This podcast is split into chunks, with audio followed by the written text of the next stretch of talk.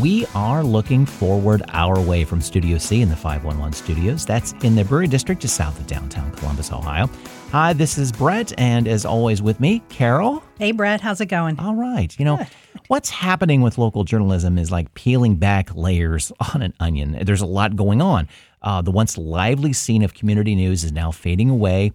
And it's not just one thing causing it. We're talking about economic challenges, the march of technology, and the way people consume nowadays. Um, the, the news, all, all playing a part in this slow unraveling. This decline isn't just hurting newspapers and news channels, it's messing with the heart of our communities as well. Imagine the watchdogs of local issues having a hard time doing their job. That's what's going on. That's what's happening. The traditional role of keeping an eye on what matters to us is facing roadblocks. But there is a new initiative that's filling the void, Signal Ohio. And with us for this episode is Rita McNeil Danish, the Chief Executive Officer of Signal Ohio. Thanks for joining us, Rita. Thank you, Brett. It's a pleasure to be here. Hello, Carol. How are you? Thank you so much for coming in. Thank you for having me. This is this is a great opportunity, and um, this is a topic that Brett and I talk about a lot. We've brought other media folks in, and we really know how necessary it is for our communities to have that watchdog looking out for our welfare. And so we really appreciate not only you coming in, but the work you're doing. So thank you. Well, thank you. Before we get to the who, what, when, where, and why of Signal Ohio, um, tell us a little bit about your background. I find it really interesting mm-hmm. that your background's not in journalism. It is not. And I actually usually start there because most people are so fascinated with the fact that I am not a journalist. Um, I call myself a recovering attorney. So I have practiced law for over i usually say the true number but you know the older you get you kind of reduce the number. So we're just going to go with over 25 years i've been practicing law. Um, and i never majored in journalism. I actually majored in marketing if you can imagine that um, I am born and raised in Chicago, Illinois, on the South Side, the daughter of E. Duke McNeil and Maurice McNeil. And that matters because that's part of the reason why I took this job.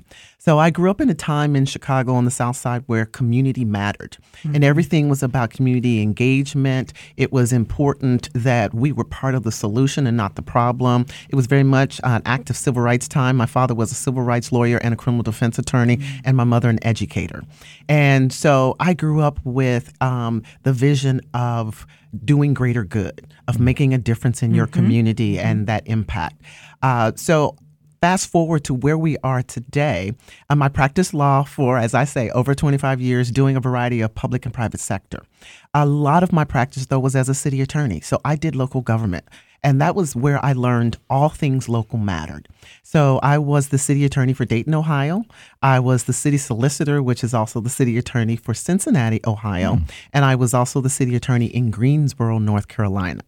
And so I had a specific passion for local government. You combine that with my community engagement growing up on the south side of Chicago, and here I am getting a message on LinkedIn that says, I know this isn't your lane, but would you be interested in this role? Mm-hmm. And I remember anybody who's heard me, heard me tell this story, I said, hmm, Maybe, um, because it was the combination of what I say civic engagement meets journalism. And in today's time, in this climate, we needed to move the needle and change where we were. And journalism is a key part of that. But the second part of it is that community and civic engagement. And so I did a variety of roles in my practice of law. Um, my last job was a partner at Taft, Stettinius, and Hollister, mm-hmm. um, where I worked in both the Columbus office and Chicago offices. But here I am, 11 months into this job as CEO of Signal, Ohio. I, I can't believe that you you came from North Carolina back up here. We, yeah, we I, am hearing this geography going North Carolina back here. What what's what's with you? you know what? That's another story for another day. okay, that's all I'm gonna say I'm to sure you. It had yeah. to be. It, it's sure a story. Yes, yes. It, Brett, Brett and I were just talking about gloomy Columbus a little bit yeah, ago, and yeah. so it's like wow, okay, but that's good. But, that's all right. You know, Rita, going back to that notion uh, that you said, all things matter, mm-hmm. local matter, mm-hmm. which is huge but also that whole idea of civic engagement. We've read a lot about Southside Chicago and civic engagement. My degrees are in sociology. Sociology started with Hull House, mm-hmm. which was out of Chicago, the first of the settlement homes. Um, and we at, in Columbus had a wonderful network of settlement homes here. And then suddenly, one by one, they were falling away. Mm-hmm.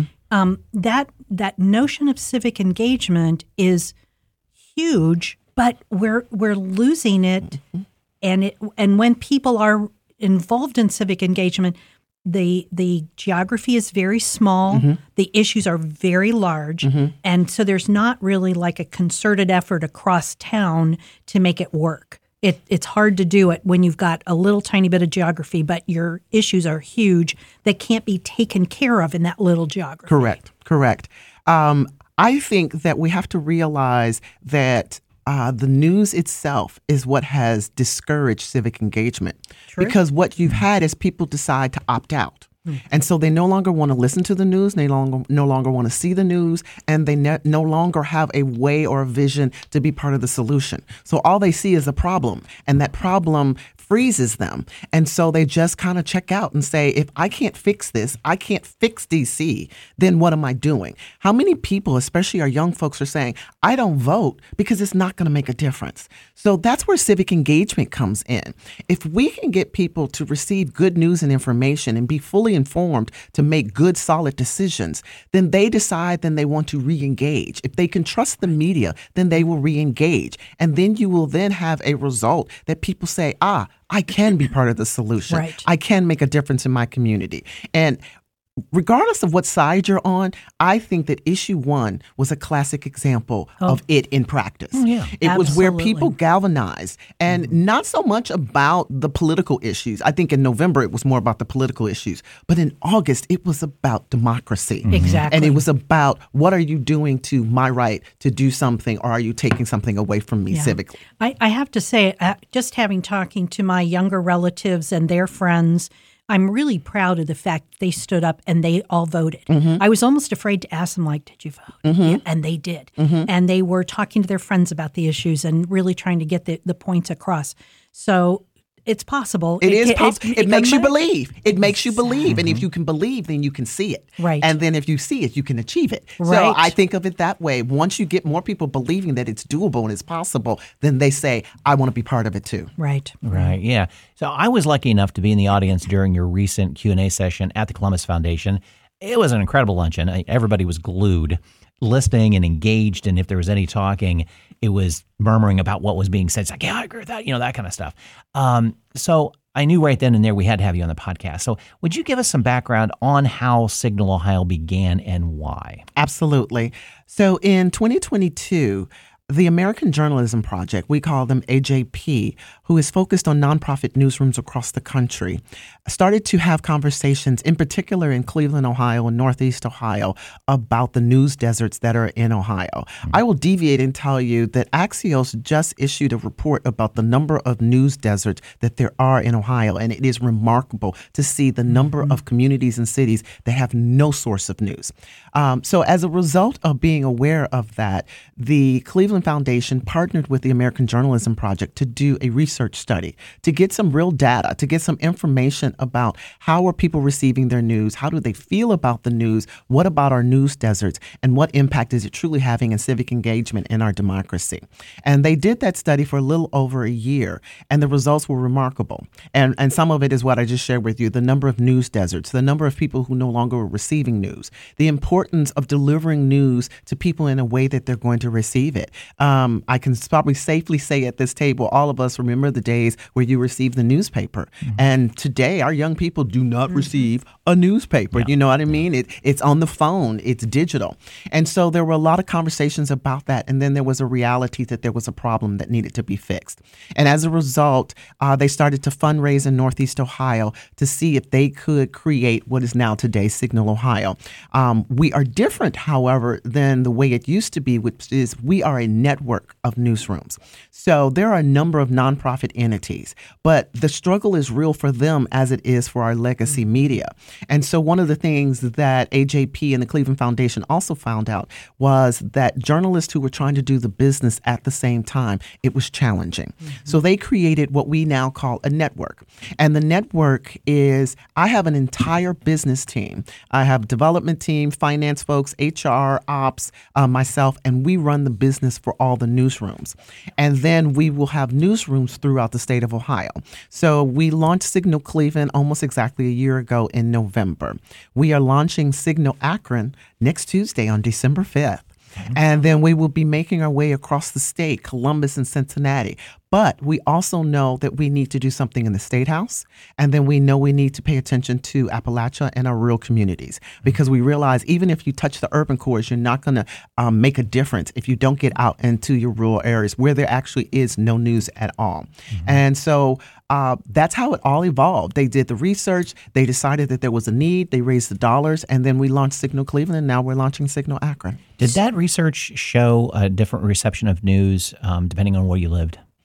Uh, how to deliver that news to that person. Like you mentioned, the Appalachia, Ohio area, do they get their news differently or want their news differently I- than we do in an urban setting? So I wouldn't I wouldn't say that it is different based upon rural versus Okay. urban, but I might say it's generation generationally different, Okay. if you will. Um, but I will say that the reason we do community based journalism newsrooms, if you will, is because it's focused on the community. So the example I give is Cleveland, Northeast Ohio, has an illiteracy issue, mm-hmm. and so as a result. We can provide you with the news, but if you can't read it, you're not receiving it. Right. So one of the things that we do in Signal Cleveland on the website is you can go to the website and have a story read to you instead of you having to read the story because we're trying to deliver the news to you in a way that you can receive it.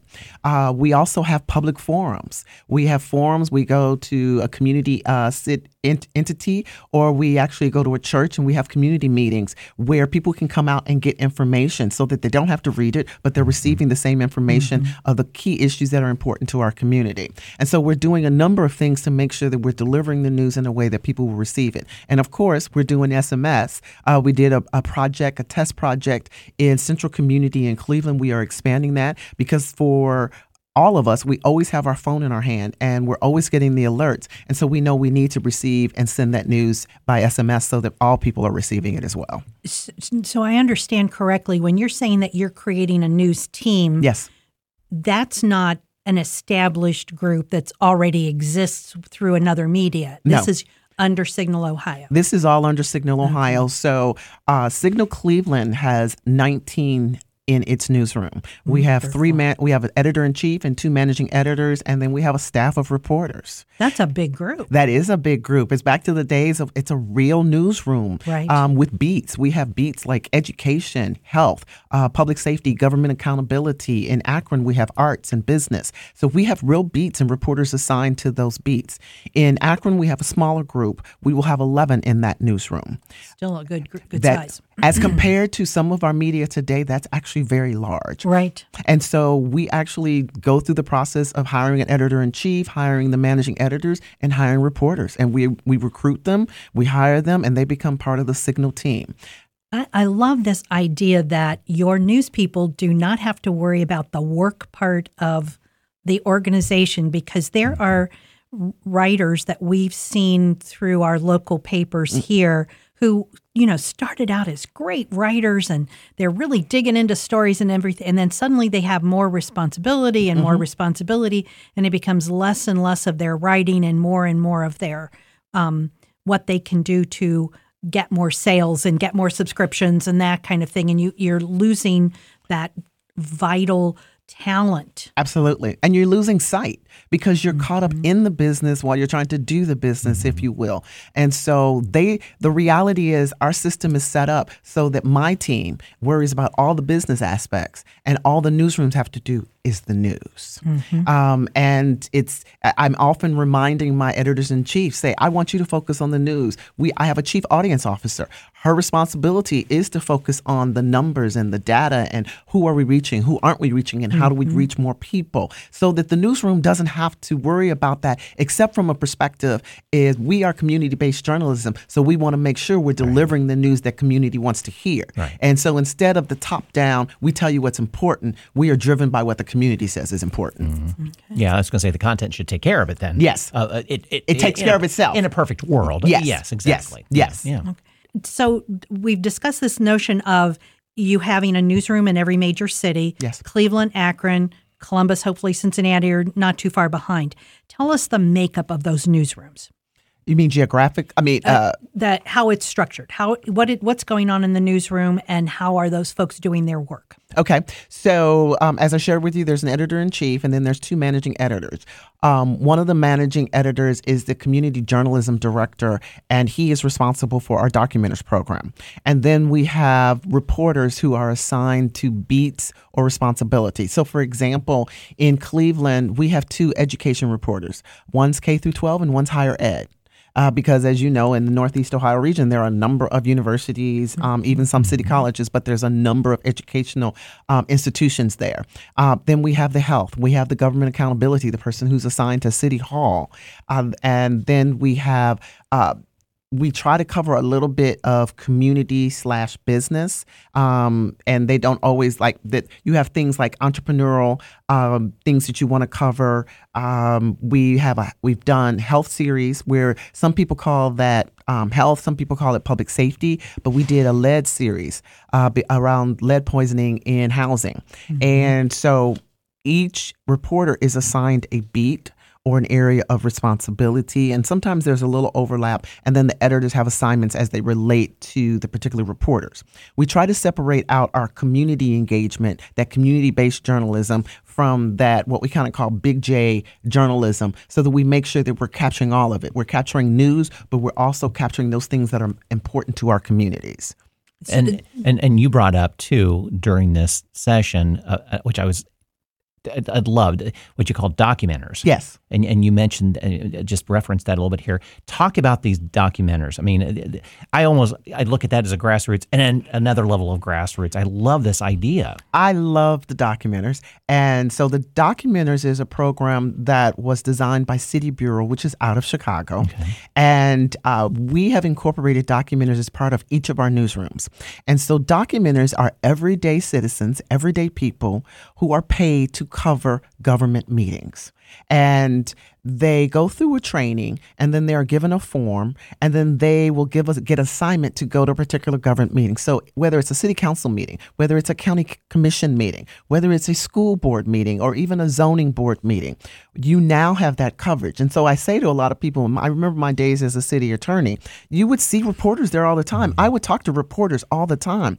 Nowadays, you don't see anybody. Mm-hmm. And so, what you have now is those documenters creating that government accountability, reporting out what's going on at the time. They actually do tweeting from the meetings, um, and then they document, if you will, what goes on. And then they take that to their editor, and then the editor either decides whether it's a story they'll place on the website, or alternatively, is it a story that a reporter wants to track down even further? Mm-hmm. So, for example, in Cleveland, uh, the documenters were attending a city council meeting in Cleveland. And they kept seeing this agenda item around casino revenue. And if you all remember when the casino was established, they talked about where the money would go. It would go to schools and it would go to community revitalization. And they kept following these entries about casino revenue. And so they started to dig in and they took it to the community journalism director, the managing editor that handles that. And he said, I think we have a story here. And they assigned it to a reporter and they started digging into the records and digging into those entries that were on the agenda. Well, it turned out I'm not going to say that the money wasn't going where it was supposed to be going, but what I am happy to say is the money has now been redirected to the community revitalization. And that was a combination of the documenters noticed it on the agenda and took it to the reporter, and then it became a full fledged story. And so the documenters are amazing people who just come from the community who are paid and paid pretty decently, like 16 to $18 an hour, to attend these meetings and document what occurs.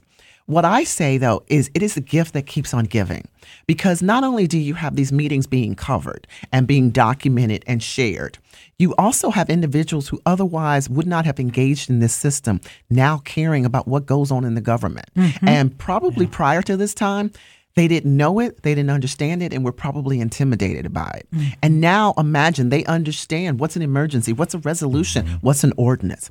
But even more than that, they are sharing that with their friends and family. Right. They are beginning to trust media. They are beginning to trust the news and they know what good news is. And as they share that with their friends and family, we then get that re engagement. Right. We then get that civic engagement. And then you have people who are no longer intimidated or checked out from the system who want to then re engage. You know, you, when, when you think about it, the hardest thing that we are dealing with right now is not just that people don't vote, but we don't have an educated electorate. Correct. Correct. And talk about an, a great opportunity to actually learn how government works because it's complicated. It is complicated. It is very complicated, even for a lawyer. I remember when I first started in local government, it is not easy to understand. So imagine all of a sudden that people are being elevated to a level of understanding and they're no longer threatened by the process. And so they're all in. Um, I just love it. Oh, absolutely. Well, I- and talk about bringing another level of accountability that just because you have a media representative in the meeting, it, it sets a different tone. Well, we all say, what do we say?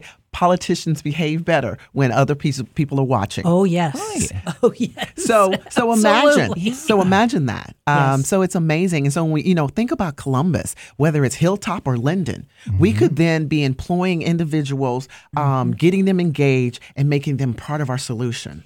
Well, I I mean, in going to that, the dispatch had uh, this has been a couple years ago, I guess. You know, they're going local community. They they were they embedded themselves for like a two or three weeks, and the local community loved it. But I, I was looking at going, this isn't going to last forever. Right. So they have reporters at the local library for two to three weeks, really focusing on. It's like take advantage of all you can because it didn't get, you know, that was kind of the forefront before they lost their weekly newspapers, Yeah. Right. Or Oh. right after is about that turn. And again, this is not poking bat at the dispatch, No. but it, but it's the reality of great. You, you you're embedding a, a, a reporter there for three weeks. Big deal.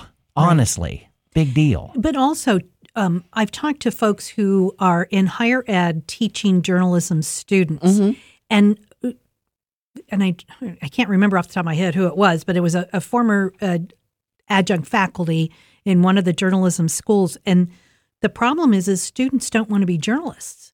They may be getting a degree, but they want to do social media, and they don't understand what it is to actually be a journalist looking at an issue, finding out all the details, looking at the pros and cons, talking to people. They they they just want to tweet something, mm. literally just tweet it, and a, a, a comment, a bite of information, and and this would be a great opportunity for young people to actually learn the system. Absolutely. It is a wonderful opportunity. In fact, in Signal Akron, some of our documenters actually are at the universities. Right. And are I actually just gonna Say, students. that makes perfect, like even an Research- internship almost or Oh, something. absolutely. Yeah. We actually have an intern and a fellow Wow, great, um, yeah. from Kent State. Uh, so, yes, it, it creates a pipeline opportunity. It creates an opportunity for people to get excited. Um, and I think it revitalizes the interest in journalism because I think uh, to date, people have chosen to do something different in journalism because they felt like there was no pathway. Mm-hmm. There was no uh, pathway to success. Right. Yeah, exactly. So what you're describing, and it, this rolled in my mind during this luncheon as well, too, you sound very much like public radio. To a certain degree, Yes. because of the grassroots, because of the, the public in, in involvement, at least how public radio began ye- decades ago, Mm-hmm. Okay. you know, with that concept. So, how are you setting yourself apart from local public radio stations? And, and I mean, what type of working relationships do you have with them, and maybe other media outlets as well? Okay, thanks for that question because it's a great question. So I start with the premise that we always say we are not competing with anybody. Our desire is to create an ecosystem of good news and information. We want to be your source for that good news and information, but we're not necessarily competing with anybody. But when you think about public radio, we distinguish ourselves by saying we are community based journalism and we are targeting the underserved. And so the reality or the example I say is pick your community in your particular city. Here in Columbus, again, I would reference Hilltop mm-hmm. or Linden. Do they even know what NPR is? And mm. have they ever listened to NPR? And so the Yeah. reality is they have a different target audience. They have a different group they're reaching. So we want to make sure that we reach the masses, of course, but we want to also make sure we are definitely reaching the underserved who weren't receiving that news here to date. Because we want to make sure that everybody can make good informed decisions. Mm-hmm. And the only way you do that is with good news and information. So we think we are part of the whole ecosystem, but we specifically make sure that we are reaching the underserved and those who either resent the news, previously felt like they were the target of the news, or don't trust it at all. And the way you're describing, where you're covering it, definitely there is no public media or a media outlet that's covering it like you are. Correct. There, there, there isn't. So I mean, right there's the differentiator. But I could see where they, they it can be kind of a gray area. Oh, I absolutely can see, degree. and it, it's driven by your your audience. Um, but what I, I'd also say is we have no paywall. So when you go to our website, if you go to signalcleveland.org, if you go to signalakron.org, um, you don't have to pay to read our stories. It's free. As a result, any other media outlet can republish our stories for free. And so what we think is we're actually just sharing news. We are creating an opportunity to use our resources for the benefit of everybody. So anybody could take our stories and then republish them, even if they only have one person in their newsroom. So we actually think that we're benefiting the broader ecosystem by doing it that way as well. And you have a working relationship with them and at least give you credit. So we hope that oftentimes they will give us credit. Um, and so you talked about partnerships. We are developing a number of partnerships with both TV stations, radio stations, and public radio. Um, you know, in Columbus, as I've shared, we are just getting started. I had some conversations in Cleveland with their public radio station Ideastream. How do we partner? Recognizing our audiences are different, but we have the same goal. So how do we get together and do that? We are working with WOVU. We have a day where we just do our stories. We talk about our highlighted stories. Um, and with TV, we're doing something similar. So we're hoping to replicate that across the state as well, keeping those partnerships. Because the truth is, you're just republishing, so there's a benefit if we're doing the heavy lift and you get to push it out to your audience. Does that make sense, Carol? Yes, yes. abs- I'm I'm I'm taking this all in. See, Okay. Brett Brett already heard this your speech okay. and knows more than Okay. I'm. So I'm just sitting here thinking now, why didn't you know? I grew up in Linden. Why didn't we have this level of civic engagement when I was growing up? At that point in time, nobody read the newspaper only because they didn't want to see what the dispatch was writing at the time, which is different than it is now. But um, it was um, we could get a newspaper print form. Where I live now in Delaware County, you can't get a print newspaper a, a newspaper print form because there aren't enough people to deliver it. I was going to say, or Out you in don't the get it on time. Oh, Uh, by the time you get it, the news is old. Um, Right. Yeah. I- I would say, though, um, part of the f- fact that we are a nonprofit is part of a movement. So mm-hmm. philanthropy came together and made a decision that in order to reignite that civic engagement, to impact our democracy, to make a difference, they needed to invest in nonprofit news. Mm-hmm. That that news is at the core of all the things that we've talked about. And so if the prior model is not successful, that that was for profit based upon ads, then you had to have a way to launch the nonprofit newsroom so that they would be stable. And so our model is such that we start out heavy on philanthropy. So a big portion of our budget is from philanthropic dollars. But that gives us three years, because usually the grant cycle is three years, to then build up a base of major donors, of membership subscribers, which is free, but individuals like public radio who say, I am invested in your success, and so I'm willing to contribute. And then we do a little bit of ad and sales. Um, so we have that. And then the hope is that philanthropy becomes a smaller portion, but that we have the multi stream revenue um, coming in to sustain us. Okay. I, I'm going to go back a second too with a question. I, I just thought of something with something you, you mentioned earlier. When you were looking at method of delivery of information Yes. and that sometimes you have to read it as opposed to show it on a on a computer screen um, is that easy to get to that reading Uh, for instance i have a good friend in cleveland who is legally blind Yes. and even difficulty reading off of a computer screen. So that would be available to her? Yes, it would be. Wonderful. Yes, it would Oh, be. She's going to be real excited. In addition to, you were talking about, we have library hours. So the editor in chief does library hours that people can just come to the team from the newsroom, talk about the issues that matter to them, ask them questions, or give feedback. Uh, in addition to the public forums, where you can get word about a public forum and show up and say, I don't really have to read the news. I can hear about it in this public forum. Um, and then something else we do that's really cool, it's one of my favorites, just because I have uh, fond memories as a little girl, is we do comics sometimes to communicate stories. and so we did a comic to communicate a story about racial discrimination um, in housing. And that you know you have a right, and that you should not be rejected simply based upon um, your color or, or other things. And so we did a comic to do that. And remember the days? I remember the days as a little girl when I couldn't wait to get the newspaper because the first thing I would grab is the comic. Oh, absolutely. Because that spoke to me. So that's speaking to me while the news was speaking to my parents. But imagine that. So we're using comics as well. Wonderful. Okay. so um, the impact of not having local journalists covering local news is crucial.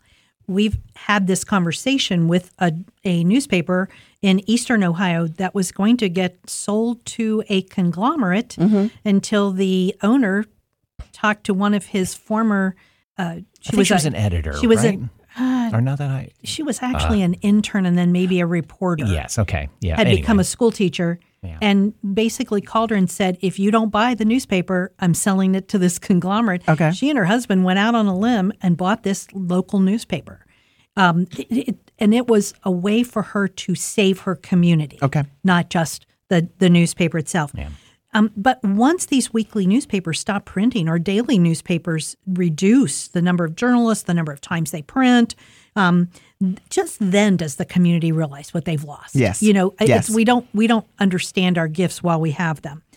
Um, how are you uh, getting feedback from the local community about Signal Ohio's coverage of the news? What what is influencing your decisions uh, from what you're hearing? Mm-hmm. Um, what what what are people asking for? Uh, well, one, I think it will differ from city to city. Um, I can tell you, having been in both Cleveland and Akron and spent a great deal of time, what Akron needs and wants is very different from Cleveland. Uh, it's a very fascinating experience. And having lived in Columbus and Cincinnati, I expect that it will be equally as different in terms of what's important. So, for example, Akron is very focused on the arts, they're very focused on uh, their emerging business community, you know, recovering from the days of rubber and the transition and and figuring out a way to revive their community. And so they care about business, they care about small businesses, um, they care about the arts, and they really care about what's going on in their community. And but they also have a police oversight issue that is very prominent for them. So those things are like mm-hmm. upfront and important to them. In Cleveland, they're very focused on City Hall. They're very focused on Mayor Bibb. They're very focused on the hospitals because you've got the Cleveland Clinic and the Metro mm. Health Systems. So there's a lot of attention on that. And then you have the disparity from the east side to the west side, mm-hmm. which is its own set of issues in Cleveland, and trying to cover both of those from the west side market to the central community. Just a little different, much bigger community. And so what we do is one, the research informs um, what's important to the community. So when we did the research, we also did community listening and we did focus groups and we heard from the community what's important to them. How do you want to receive your news and what do you want to hear about? Um, and that was Northeast Ohio, so that was both Cleveland and Akron. So we had that information, but we also continue the cycle of doing surveys. Um, as I shared with you, the office hours. Uh, in our newsletter, we ask, we want to hear from you. Give us some feedback. How are we doing? What's important? And then, of course, we also track the data and the numbers. Uh, that's obvious. We're looking at what resonates. And so, one of the things that we did uh, in August with issue one and then in November with issue one and two, we don't tell you what to think, but what we did do was explainers. And so we did explainers for both issue one and issue two. We had some of our greatest, highest number readership just because we explained to people what is issue one this time, and in November, what's the difference in issue one, and then uh, issue two, what is it going to mean for our state? How is it going to happen? What's going to impact us? Um, and even the question of what's the legislature going to do, because you know, issue one was very different from issue two and how the legislature could respond. And so we were just giving information, and that just seemed to resonate with people. So we try to be driven by that. Uh, And that answers another follow up question I wanted to ask you. They your your teams are very much locally um, focused Yes. for news, but you've also got some statewide issues. Yes. And so, how who can anybody be covering that, or is that the newsrooms work that out themselves? The newsrooms work that out themselves until such time that we have a State House newsroom. uh, fingers Ah, there crossed. you go. There you Um, go. we Okay. desperately, really want that State House newsroom, and I think you know it's seen we, we it's proven itself to be very important. We've Mm-hmm. seen how important it's going to be to have one. But right now, some of our senior reporters, um, the managing editors, they work with key reporters to put out that statewide information. Yes. Um, and next year will be even more fascinating because you're going to have to report on some of those major election issues that are coming out. Well, and gerrymandering. Yes. So, Right. um, so yeah, that's how they did. They decided internally. There are lots of group meetings, lots of team meetings, um, talking about what do we want to run, what stories are important, what do you have, what are we running with, um, who's going to cover it. Yeah. Are you looking at, but well, since you had such success in regards to these these open forums of talking about issues, um, are you looking at it from this from the standpoint of e- exploring more issues on the ballot, more on a local focus, that sort of thing, as well as debates with politicians? So uh, that's an interesting question. We absolutely are looking at focusing on local. So I will tell you. Because Um, there's always something on the ballot that Yes. you don't know how important it is. yes. Yes. That it, it's like, oh, that makes sense, but it's like, wait a minute, maybe that's not a good thing to back because it's doing what? What is the fallout? Right. Or so often people just don't understand. I mean, you know how you go into that voting booth and it's all those words, and I'm a lawyer and I'm like, Jesus, this is a lot. You know? Exactly. well, is. yeah. It or is. what you read is different than what's on the ballot. Correct. Or what you heard. Yeah. So Oh, yeah. Yes. So um so we do focus on those local issues. So I will say again, using Cleveland as the example, they were focused on their local local judicial races. Yeah. Uh, because oh my gosh, yes. they were so important. no one do you- pays attention. Who knows about judges? Where do you find out about judges? Exactly. And they're just going with random names. But we want to make sure that you understand who these people are. So one of the issues that is big in Cleveland is bindovers, and that bindovers is where you're trying a juvenile as an adult. Well, what is Mm-hmm. it doing to your African American male population? And so they were talking and, and informing people about judges' records and what are their issues, even though judges are not supposed to be political. But every now and then, yeah, okay. It- it's turning that though because Uh, it- from what I'm hearing too that it's it's they're they're I think they're going to force judges to go red blue.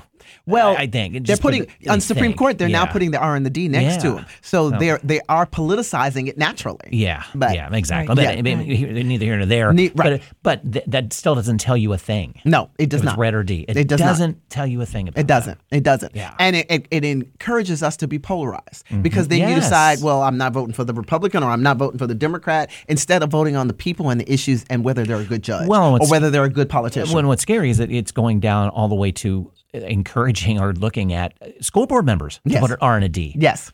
And and to me, that's where Signal Ohio, if that if that comes to fruition, talk about a huge need to explore where these people stand. Or even more than, let's talk about the levy. let's talk about yeah. the multiple levies and let's dig into um, just pure information. What was done with the money? Why do you need the money? And what's going to be done with the money in do the future? Do our do our high schools have to look like college campuses? Yeah. In Delaware County, that's all we have are college, little mini college campuses. Okay, So. Yeah, that oh, and that brings another question. I'm going off on. we told you we'd go off on these tangents. so when you were looking at Akron, um, did was there a difference between the city of Akron and the rest of the county and the, the contiguous counties? Because in central Ohio, Columbus and is very different from Franklin County as a whole, which is hugely different from the contiguous counties. Uh, so let me say in Akron, we consider the city of Akron and Summit County.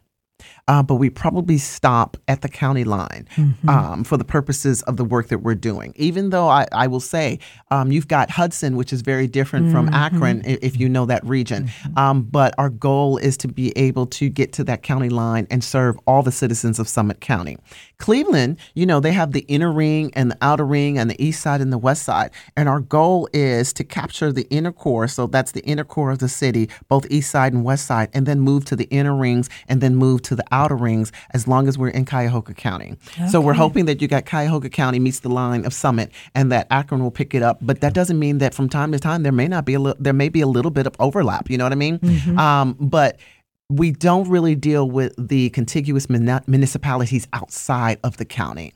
Um, so we a lot of people ask, so Signal Akron, are we doing Canton? Well, right now we're not doing Canton. I'm not going to say we're not, um, but right now we're not. And so we want to be judicious and smart about our expansion, not to expand too quickly, make sure that we have a support base and we can do it successfully. Um, but I will say in Cleveland, we're having conversations in Lorain.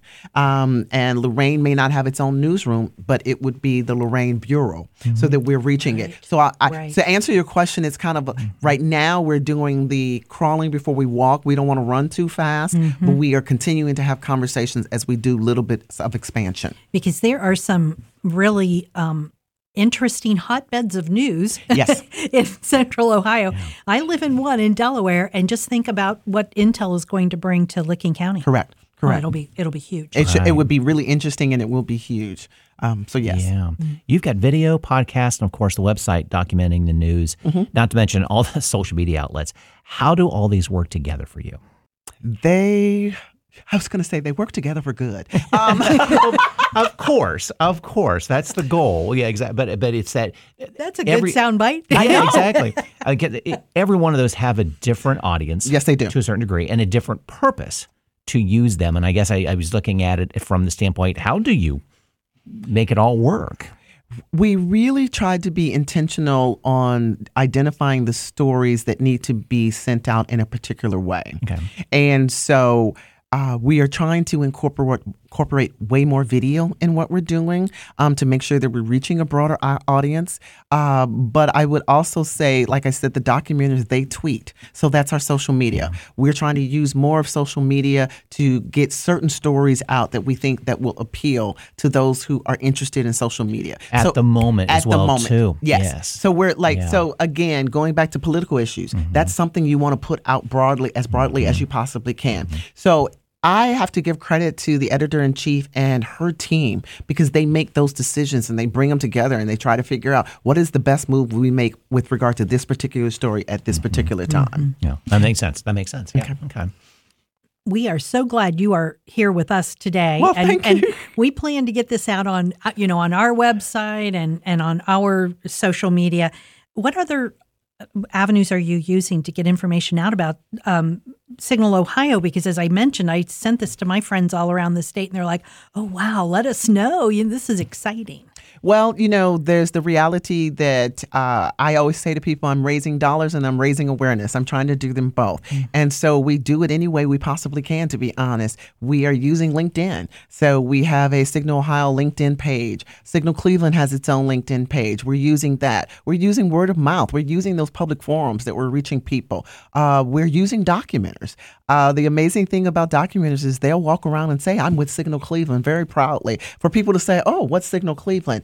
And so with each story, with each interaction, we're trying to just increase that awareness. And we're hoping that as people share stories, then people say, hmm, who is Signal Ohio?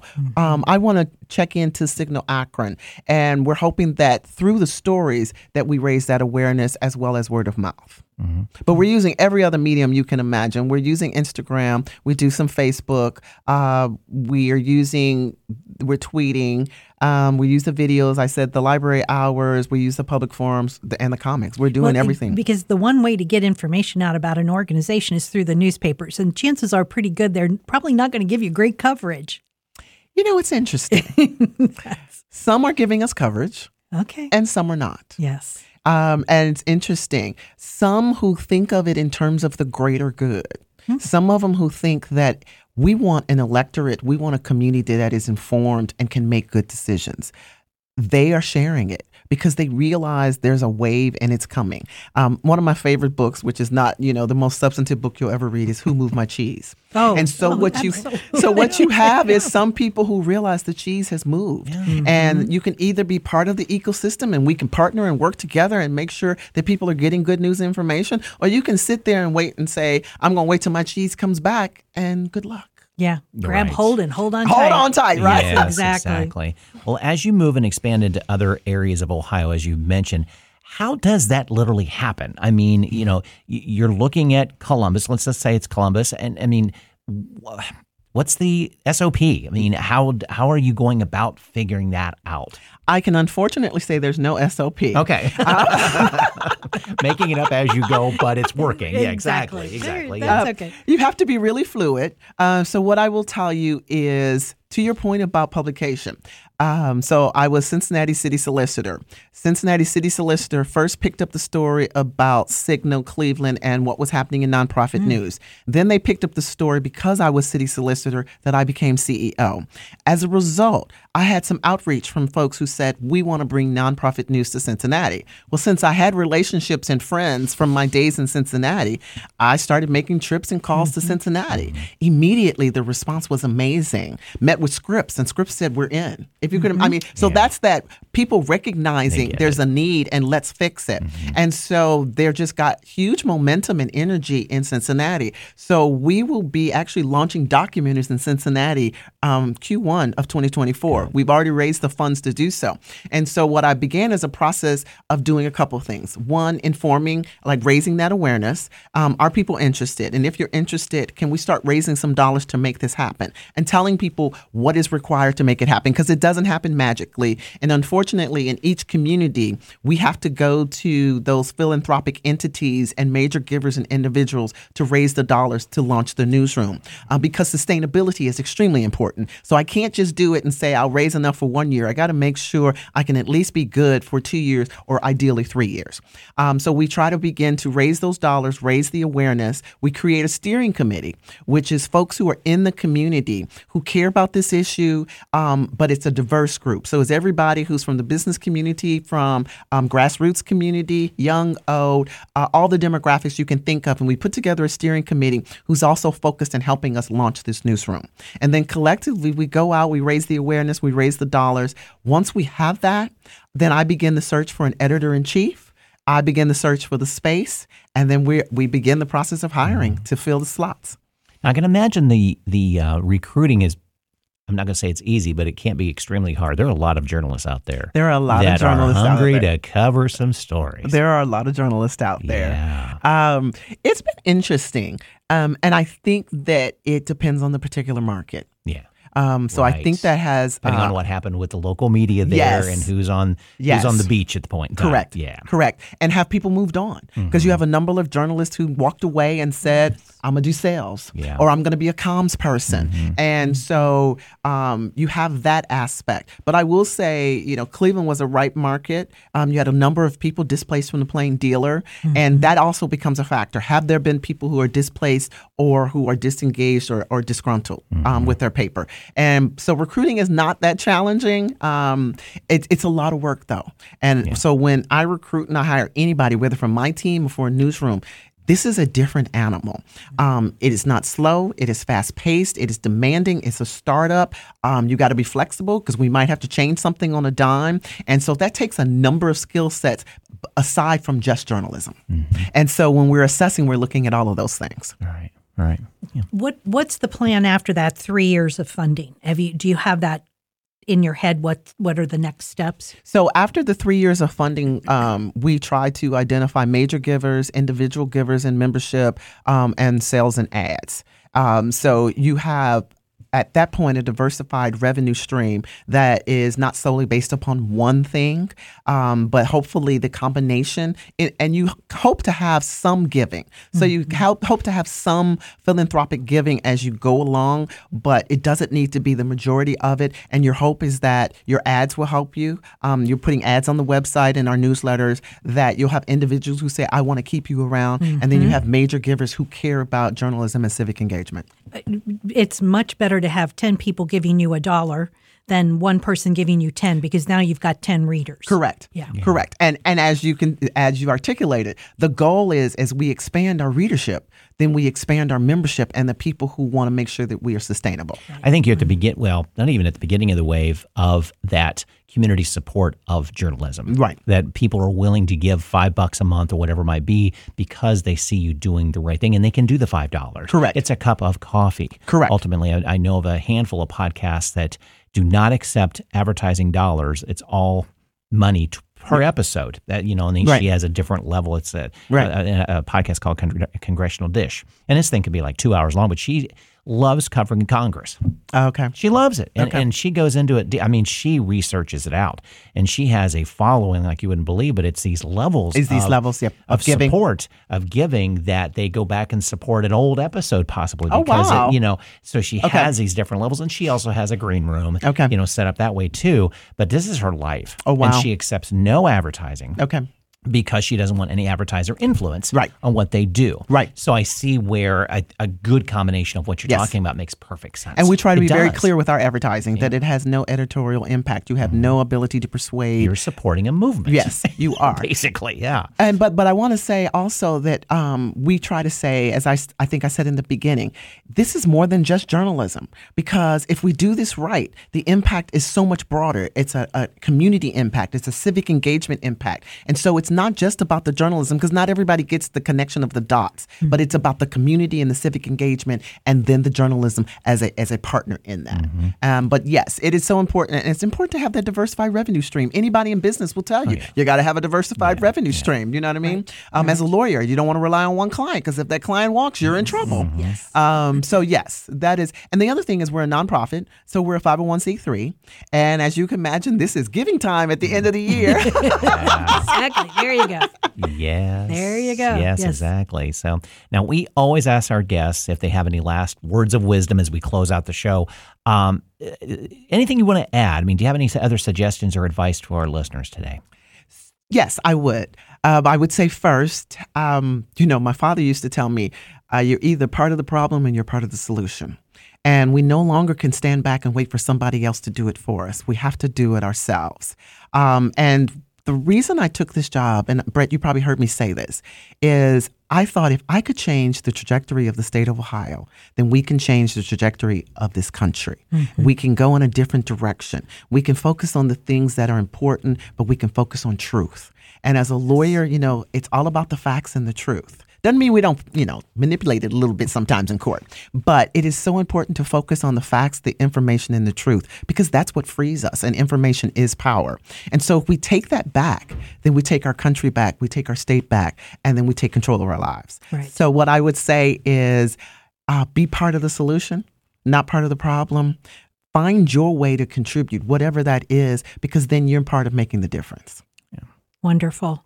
Rita, thank you. This Thank has been phenomenal and and we hope you'll come back and visit us I again. absolutely will if you'll have me. Absolutely. And and let us be part of the coming to Columbus I will. solution. That would be that would be wonderful. We I'm excited. well, thank you. I'm excited. Thank so, you. Uh, thank you again to Rita McNeil Danish, the Chief Executive Officer of Signal Ohio, who is our expert on local journalism and local news coverage, who joined us today. Listeners, thank you for joining us, and do not forget to check our show notes on the website for contact information and resources on Signal Ohio, as we've discussed today. You're going to find all that information on our website at lookingforwardourway.com. We're looking forward to hearing your feedback on this and any of our podcast episodes.